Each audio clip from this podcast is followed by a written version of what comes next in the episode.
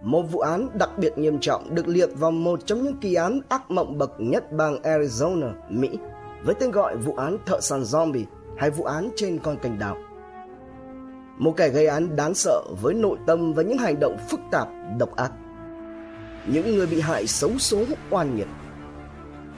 Một hành trình phá giải vụ án, giải mã bí ẩn hơn 20 năm trời dòng dã một trong những bước tiến lớn cho việc áp dụng công nghệ ADN và công tác điều tra phá án. Một bản án thích đáng đã chờ đợi được tuyên suốt hơn 30 năm. Hãy cùng Độc Thám TV đi sâu vào tìm hiểu vụ án này.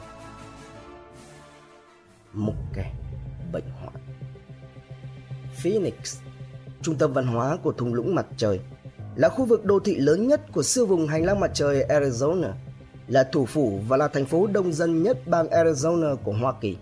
Đồng thời cũng là thành phố đông dân thứ 5 ở Mỹ và là thủ phủ bang đông dân nhất cả xứ Cờ Hoa, theo thống kê tại ngày 31 tháng 12 năm 2021. Phoenix được định cư vào năm 1867 với tư cách là một cộng đồng nông nghiệp gần ngã ba sông Salt và Killer, Sau đó được hợp nhất thành thành phố vào năm 1881 rồi trở thành thủ phủ của Arizona vào năm 1889 không chỉ nổi danh về mặt độ dân số, số lượng dân cư hay là tốc độ phát triển thuộc hàng nhanh nhất của Mỹ, mà Phoenix còn được biết đến rộng rãi về mặt du lịch dịch vụ, với trung bình hơn 10 triệu lượt du khách Mỹ và Canada đến nghỉ dưỡng hàng năm. Song song cùng những cái đẹp, cái nhất của Phoenix, có một số phận lặng lẽ. Ngày qua ngày, nuôi dưỡng sự tà ác của tâm hồn, tự thỏa hiệp, xa ngã để chính mình rơi xuống vực thẳm của bóng tối chỉ để thỏa mãn những thích thú, khoái cảm bệnh hoạn nhất của bản thân. Để rồi khi mà mọi chuyện vỡ lở ra, người ta không chỉ bàng hoàng với những gì mà kẻ ấy đã gây ra, mà còn lặng người, miên man hơn về hai chữ con người. Đó là một gã đàn ông da trắng. Nhưng khoan, hãy nói về gã. Bởi nếu chỉ gặp lướt qua hay tiếp xúc ở vài ba câu chuyện bạn sẽ chẳng thể nào hình dung nổi đâu kẻ đối diện với mình thực sự là ai hãy bắt đầu câu chuyện từ một cậu bé vẫn là gã nhưng là của vài chục năm trước Ngày 24 tháng 10 năm 1972, bà Alan Miller cùng với chồng hạ sinh được một cậu trai kháu khỉnh tại Trenton, Michigan, Mỹ. Sau đó gia đình bà chuyển đến sinh sống ở Hawaii Tuy nhiên một biến cố đã ập xuống gia đình bà cùng cậu trai ấy. Đó là ông Miller đã không may qua đời trong một tai nạn giao thông. Có lẽ chính biến cô ấy đã biến mẹ cậu từ một bà Miller hạnh phúc trở thành một tên bạo chúa ở nhà trước những áp lực của cuộc sống cơm áo gạo tiền. Không một ai có thể biết được chính xác là điều gì đã xảy ra hay là lý do cụ thể của một loạt các sự kiện sau đó. Chỉ biết rằng suốt tuổi thơ của mình, cậu bị mẹ cho ăn bụp ăn hự liên tục lạm dụng cả về thể chất lẫn tinh thần. Thậm chí bà Ellen còn có những hành động khủng khiếp hơn như là việc cho cậu xem và tiếp cận với các nội dung quan hệ bạo lực. Còn về phần cậu thì ngay từ khi còn nhỏ đã sớm bộc lộ những sự thích thú nhất định với những gì mà mẹ làm với mình và với những gì mà mẹ cho mình xem. Nhiều năm sau đó, hai mẹ con cậu chuyển đến Phoenix sinh sống. Tại đây thì bà xin được công việc giám thị tạm giam nhưng cũng chính cái công việc ấy đã khiến cho bà càng lúc càng cứng nhắc thiết quân luật hơn đối với cậu con trai của mình. Trong ký ức của cậu, ngoài những gì đeo bám và in hằn thành nếp nhăn, cùng niềm yêu thích với những thứ khủng khiếp trong quan hệ giữa nam và nữ, thì còn là những trận đòn của mẹ với vật dụng yêu thích, đó là chiếc thắt lưng được sản xuất đặc biệt dành cho những giám thị của mình. Cứ thế, cậu mang trên người một loạt những căn bệnh từ hữu danh cho đến không tên, răng xé, gào thét nổ tầm cậu mãi cho đến sau này, người ta chẩn đoán rằng cậu tàn tập về mặt cảm xúc và xã hội. Móc một loạt danh sách dài các rối loạn sức khỏe tâm thần, bao gồm tự kỷ là các rối loạn phát triển thần kinh đặc trưng bởi sự tương tác và giao tiếp xã hội kém. Các hành vi lặp đi lặp lại và rập khuân và sự phát triển trí tuệ không đều đôi khi có khuyết tật về mặt trí tuệ. PTSD phức tạp, hay còn gọi là rối loạn stress sau sáng chấn hoặc rối loạn căng thẳng sau chấn thương là một tập hợp các phản ứng có thể xuất hiện ở những người đã trải qua hoặc chứng kiến một sự kiện đau buồn đe dọa sinh mệnh hoặc sự an toàn của họ hoặc là điều tương tự với những người ở xung quanh họ rồi là tích trữ và rối loạn có liên quan người ta cũng nói rằng để có thể vượt qua được cái danh sách dài răng rạc các thể loại bệnh về sức khỏe tâm thần đó. Cậu đã tự tạo ra một cậu khác, thứ mà được mô tả là trong cùng một lúc có tồn tại hai cậu. Ở cậu thứ hai, người ta cho rằng cậu bị chứng mất trí nhớ phân ly hay còn gọi là quên phân ly là một dạng của rối loạn phân ly liên quan tới sự mất khả năng tái hiện lại được các thông tin cá nhân quan trọng mà thường không bị mất đi trong việc quên bình thường, thường bị gây ra bởi sáng chấn hoặc là căng thẳng. Thế nhưng, có chính xác là cậu bị như vậy hay không? Hay toàn bộ những gì mà người ta chẩn đoán, người ta nói về cậu là do người ta hoặc là chính cậu muốn người ta như thế? Cũng là một khả năng hoàn toàn có thể xảy ra. Mà quan trọng hơn cả là chỉ có mình cậu thực sự biết về sự thật ấy. Quay trở lại với hai mẹ con cậu trong những ngày tháng cậu vị thành niên. Vào tháng 5 năm 1989, cậu khi ấy 16 tuổi.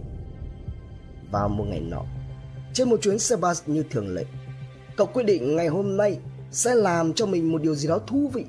Một thử nghiệm nho nhỏ để cậu được trải nghiệm cái thứ cảm giác mà cậu vẫn đêm ngày mơ tưởng về nó.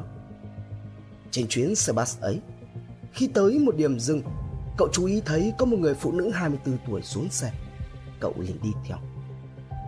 Đến một trung tâm thương mại, rất nhanh, cậu mới hạ quyết tâm rút ra một con nhọn hoắt giấu sẵn trong người, chạy thật nhanh hướng về đằng sau người phụ nữ ấy. Con nhọn hoắt trên tay cậu giờ đây cắm thẳng vào lưng của con một. Cô cắm rất mạnh, bất giác làm cho người phụ nữ nghĩ rằng mình bị tông trúng. Nhưng không Cô sờ tay ra sau áo. Một thứ chất lỏng đỏ tươi Còn ấm chảy dài xuống. Có lẽ hôm đó là sự may mắn của cô Hoặc đó là sự tính toán rất tỉ mỉ của cậu trai. Bởi lẽ nếu như con nhọn hoắt ấy chật hướng chỉ một chút thôi Nó sẽ đi thẳng vào xương sườn và đương nhiên là gây ra một vết thương nghiêm trọng, đe dọa sẽ cướp đi hơi thở của cô. Cô hét lên cứu cứu Khoảng 30 phút sau, Gã choai choai cắm con nhọn hoắt ở lưng cô đã hiện diện trước mặt cô, Ngay mà khi cô vừa được sơ cứu trên xe cứu thương. Và chỉ sau một cái gật đầu nhận diện Cậu chính thức bị tuyên án giam giữ tại trung tâm cải tạo trẻ vị thành niên của Phoenix, Đặt ra tiếp một bước ngoặt mới trong cuộc đời của cậu, Trên hành trình tự biến mình thành một con quái thú. Hai năm sau đó, Vào ngày cậu tròn 18 tuổi, Cậu bé năm nào giờ đây đã là một gã trai trưởng thành điềm nhiên bước chân ra khỏi trung tâm giáo dưỡng trở về tái hòa nhập cộng đồng. Nhưng có một điều mà cậu không ngờ tới. Đó là việc mẹ cậu ở trong khoảng thời gian mà cậu đi giáo dưỡng đã có kiến nghị là sau khi cậu tròn 18 tuổi thì không được phép về sống cùng với bà.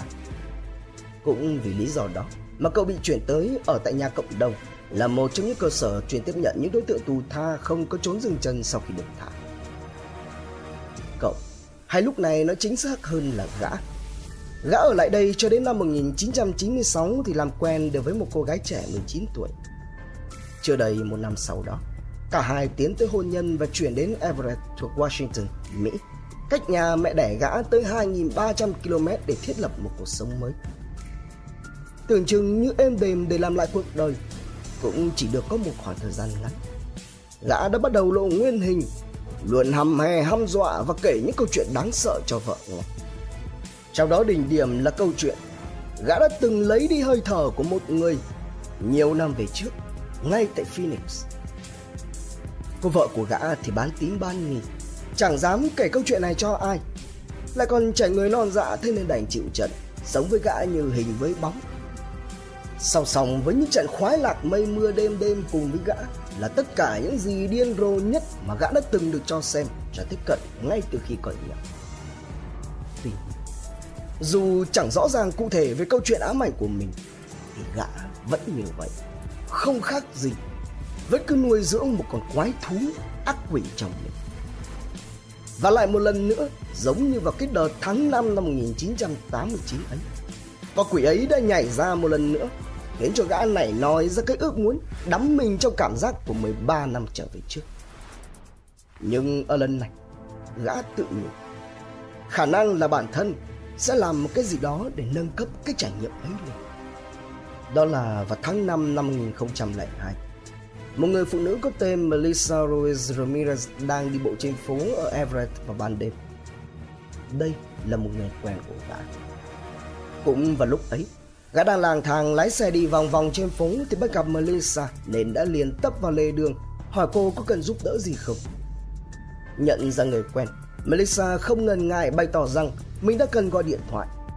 Và để đáp lại, gã nhanh chóng mời cô lên xe và hứa sẽ chở đến nơi mà gã làm việc để cô có thể gọi điện cho thỏa thích. Y như lời hứa, gã chở cô đến nơi mà mình làm việc và chỉ chỗ để chiếc điện thoại cho cô. Thế nhưng, trong lúc Melissa đang mải mê nói chuyện thì từ phía sau, gã lao đến cùng với một con nhọn hoắt dài tới 19cm cắm thẳng một phát rất mạnh vào lưng cô. Nhưng so với người phụ nữ ở Phoenix vào năm 1989 thì Melissa may mắn hơn. Vết thương không quá nghiêm trọng giúp cho cô có sức chống đỡ lại gã và trốn thoát ra ngoài, đồng thời chi hô lên. Và không mất quá nhiều thời gian. Gã lại một lần nữa tra tay vào con số 8 và bị buộc tội tấn công cấp độ 1 bằng công cụ gây án có thể lấy đi sinh mệnh của người khác.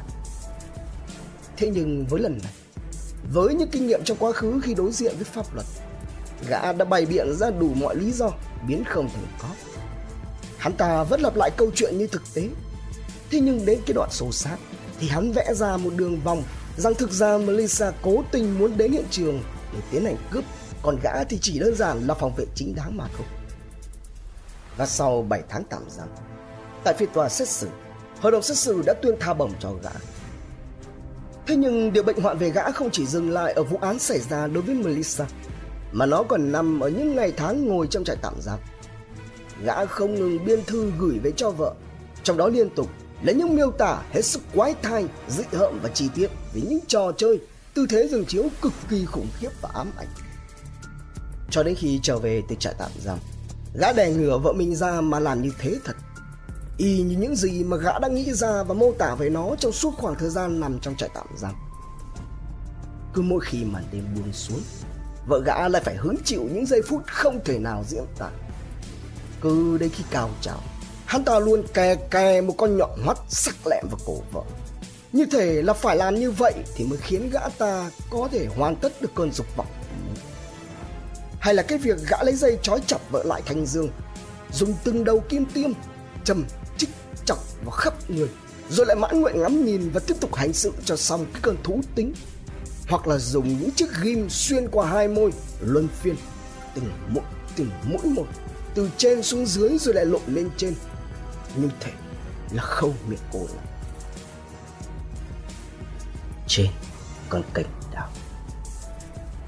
tạm gác lại cái bệnh hoạn cùng với những điều khủng khiếp mà hắn ta làm. Phoenix là thành phố nằm ở đông bắc của sa mạc Sonoran và có khí hậu sa mạc nóng. Do đó ở nơi đây không thiếu những con cành đào. Chính nhờ vào hệ thống kênh đào này đã giúp cho Phoenix phát triển được một hệ sinh thái nông nghiệp thịnh vượng, góp phần không nhỏ trong nền kinh tế qua nhiều thập kỷ trong quá khứ. Và cho đến khi trung tâm Phoenix chuyển dịch dần vào trong thung lũng từ sau Thế chiến thứ hai, cùng với sự phát triển của khoa học công nghệ đã giúp cho mùa hè ở nơi đây nói riêng và khí hậu nói chung trở nên dễ chịu hơn. Thế nhưng, vào đầu những năm 1990, cũng tại những con kênh đào này đã xảy ra một vụ án đặc biệt nghiêm trọng, hết sức khủng khiếp, đến mức trở thành một trong những vụ án đáng sợ và ám ảnh bậc nhất trong lịch sử Phoenix để rồi qua ba thập kỷ người ta vẫn còn nói về nó rầm rộ ồn ào, tốn nhiều giấy mực nhưng ngày mới bắt đầu mở đầu của chuỗi thập kỷ ám ảnh đen nặng lên Phoenix, bên cạnh cái vẻ phồn hoa tráng lệ của tòa thành phố này, là sự mất tích của một cô gái trẻ cụ thể, vào khoảng 19 giờ tối ngày 8 tháng 11 năm 1992 cô gái trẻ Angela Broson 21 tuổi, làm việc trong ngành công nghệ, luôn tươi cười và được mọi người xung quanh yêu mến. Dắt chiếc xe đạp leo núi màu tím hiệu Diamondback 21 Speed của mình ra ngoài và đạp đi thể dục sau một tuần làm việc mệt mỏi. Và cũng như là một món quà tự thưởng cho bản thân vì cô sắp bước sang tuổi 22 của mình. Cô sống cùng với bạn trai trong một căn hộ tại một tòa chung cư cạnh đường Cactus và xa lộ liên tiểu 37.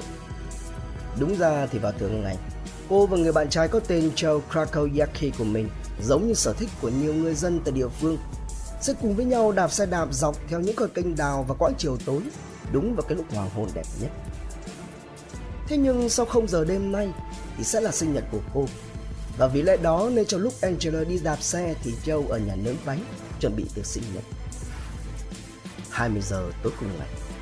Vẫn chưa thấy Angela về nhà, Joe bắt đầu cảm thấy lo lắng. Bởi lẽ cặp đôi này sẽ thường cùng nhau thưởng thức In Living Color, một bộ phim truyền hình hài kịch trình chiếu trên kênh Fox trong tổng cộng 5 mùa phim kể từ năm 1990 đến năm 1994 và hiện tại đó là mùa thứ ba. Thế nên không có lý nào mà Angela lại quên và về nhà trễ được. Đặc biệt hôm nay Châu còn nướng bánh mừng sinh nhật cho cô. Nóng ruột, Châu mới xách xe đi ra ngoài để tìm Angela. Vẫn không thấy tầm hơi cô đâu. Sau ba lần đi tìm trên những cung đường dành cho xe đạp quen thuộc nhưng không thấy, Châu trở về nhà, gọi điện hỏi thăm bạn bè và cả mẹ cô ở Pennsylvania, cách đó hơn 3.600 km những thông tin về Angela. Nhưng tất cả câu trả lời mà anh nhận được chỉ vỏn vẹn là một từ không. Quá lo lắng sốt ruột, Châu mới nhanh chóng trình báo tới cảnh sát về sự mất tích của Angela. Và điều mà Joe hay bất cứ một ai có quan hệ quen biết với Angela đều không mong đợi đạt đi. Ngay trong sáng ngày 9 tháng 11, người ta tìm thấy cô nhưng trong một trạng thái không gì kinh khủng hơn. Trên một bãi đất trống gần một công viên nằm ở phía nam đường Cactus, sát dọc đường chạy xe đạp theo những con kênh đào nằm ngay ở phía đông của tòa trung cư nơi cô ở. Từ những vệt đỏ thẫm kéo dài từ phía mặt đường, người ta tìm thấy Angela trong tình trạng không nguyên vẹn. Phần đông đã hoàn toàn biến mất. Cơ thể lõa lồ không một mảnh vải che thân. Thứ là vải duy nhất còn sót lại chính là đôi giày thể thao mà Angela đeo rời khỏi nhà khi đi đạp xe đạp. Vết thương chí mạng và nghiêm trọng khiến cho Angela ra đi rất nhanh được phát hiện là nằm ở phần sau lưng, dạng một vết đâm có thể gây ra bởi một vật sắc nhọn đi xuyên qua phổi và động mạch chủ. Xung quanh cổ có dấu hiệu của một số vết cắt rất ngọt, quanh người có những vết cắt sẹo. Từ phần trên của ngực xuống phần trên của vùng xương mu có một vết sẻ chạy dài. Từ trước bụng kéo dài về hai bên ra đến sau lưng cũng là một vết sạch. Khu vực ở phần ngực, cả trái và phải đều có để lại những dấu vết của những vết cắm xuống từ một vật sắc nhọn. Với độ sâu và mức độ chính xác như thể là sắp chia cô làm đôi vậy. Có dấu vết của việc xâm hại quan hệ. Và quan trọng hơn cả, từ những dấu vết để lại trên cơ thể đó, lực lượng pháp y đã đưa ra kết luận tất cả mọi vết thương cùng với việc bị xâm hại trừ vết thương chí mạng trên lưng khiến cho nạn nhân ra đi rất nhanh đều được thực hiện sau khi Angela đã lìa xa trần thế. Ở hiện trường nơi phát hiện ra phần thân này, không có bất cứ dấu vết nào của sự xô sát, răng co hay có bất cứ manh mối nào để lại ngoài Angela nằm trơ trọi giữa bãi đất trống trường. Ngay lập tức, một cuộc tìm kiếm quy mô lớn một mặt để truy tìm manh mối, còn một mặt để truy tìm phần còn lại của Angela được mở ra. Phải mất tới 11 ngày sau đó, tức là vào ngày 20 tháng 11, phần còn lại của Angela mới được tìm thấy trong tình trạng bị kẹt lại, mắc vào một tấm lưới tại một trong những con kênh đào thuộc hệ thống của Arizona, đoạn trải qua Metro Central, là một trung tâm mua sắm lớn ở phía tây bắc của thành phố Phoenix, một mặt giáp với con đường xa lộ liên tiêu 37 chạy ngang qua khu chung cư cổ ở. Chiếc xe đạp của cô cho đến hiện tại thì vẫn bạc vô âm tín. Đối với phần còn lại của Angela, lực lượng pháp y đã phải cực kỳ kinh ngạc bởi vì mức độ nguyên vẹn của nó là gần như hoàn toàn, cho thấy khả năng cao phần này đã được bảo quản cực kỳ kỹ càng và có phương pháp. Kết hợp với những dấu vết để lại trên người cô, lực lượng cảnh sát vào thời điểm này đi đến phương hướng đối tượng gây án là nam giới, hành nghề bác sĩ hoặc là có liên quan đến giải phẫu, hoặc thậm chí là quân nhân xuất ngũ, đặc biệt là từ lực lượng đặc nhiệm bị ám ảnh nghiêm trọng về quan hệ ân ái. Thế nhưng, thời gian thì cứ thế vùn vụt trôi qua, mãi vẫn chưa có lấy nổi một manh mối thông tin nào hữu ích giúp cho cơ quan điều tra tiến gần hơn đến với chân tướng của vụ án. Tất cả chỉ đơn giản là ngoài hai phần của Angela được tìm thấy, còn lại gần như để dậm chân tại chỗ. Ngày qua ngày, tháng qua tháng, vụ án xảy ra đối với Angela Brosso có nguy cơ đối mặt với tình trạng đóng băng. Gần một năm sau khi Angela được tìm thấy trong tình trạng không thể tin nổi đó, thì cả Phoenix lại một lần nữa bị nhấn chìm vào bầu không khí hoang mang lo sợ. Cũng lại là một tin trình báo mất tích. Đó là vào đêm ngày 21 tháng 9 năm 1993, bà Marlene Berners đã trình báo tới cơ quan cảnh sát địa phương rằng con gái bà Melanie Berners 17 tuổi hiện tại đang theo học tại trường trung học Arcadia tại địa chỉ số 4703 đường E Indian School mất tích. Cụ thể thì vào tối ngày 21 tháng 9, bà Maureen không ăn tối ở nhà. Sau bữa tối ở ngoài, Bà trở về thì phát hiện ra con gái không có mặt ở nhà. Đặc biệt là con gái bà cùng với xe đạp của cô đã không cánh mà bay. Và điều này thì là cực kỳ bất thường. Bởi lẽ bản thân cô là một người vô cùng thích đạp xe. Thế nhưng từ ngày mà Angela gặp nạn, giống như nhiều hộ gia đình khác, thì bà Molly cũng đã cấm con gái mình đạp xe dọc theo kênh đào khi đã trời tối.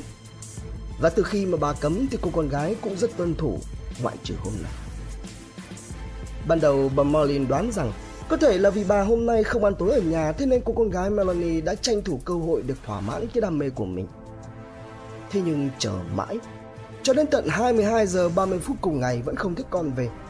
Sau nhiều cuộc điện thoại gọi đến gia đình các bạn bè của con để hỏi thăm, nhưng không có một ai rõ rằng cô ở đâu, bà đã tức tốc đi trình báo cảnh sát.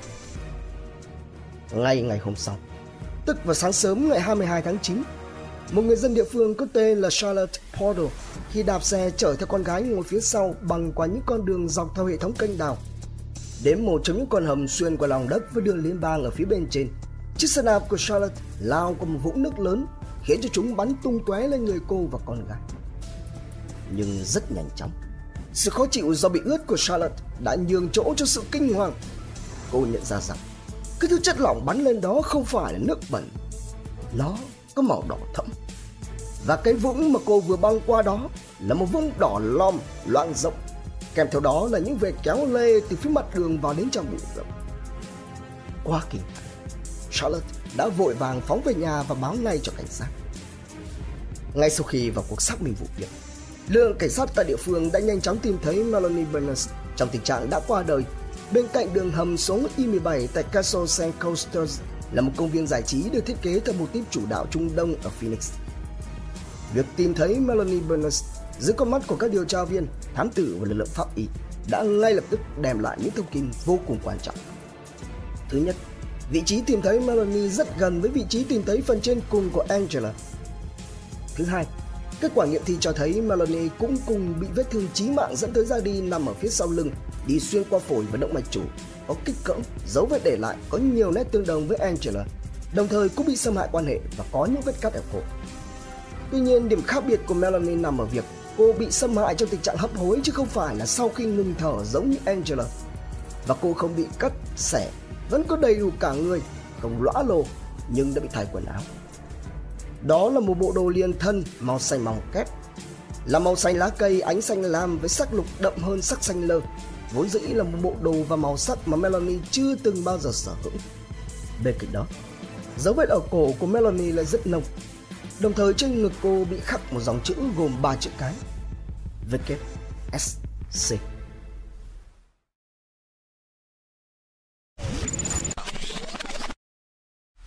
Theo dõi những nội dung vô cùng hữu ích và thú vị trên YouTube qua hệ thống kênh của Passion Studio. Ghé thăm kênh Độc Đáo TV để theo dõi những thông tin kinh tế, tài chính, kinh doanh, khởi nghiệp. Đến với Độc Lạ TV để khám phá những câu chuyện độc đáo và kỳ lạ. Khám phá những vụ án kinh điển và bí ẩn, cập nhật tin tức an ninh nóng hổi cùng Độc Thám TV hay tìm hiểu về lịch sử Việt Nam qua Bí ẩn sự Việt cùng nhiều kênh YouTube bổ ích khác đang được xây dựng và hoàn thiện mỗi ngày. Passion Studio mang đến những giá trị thiết thực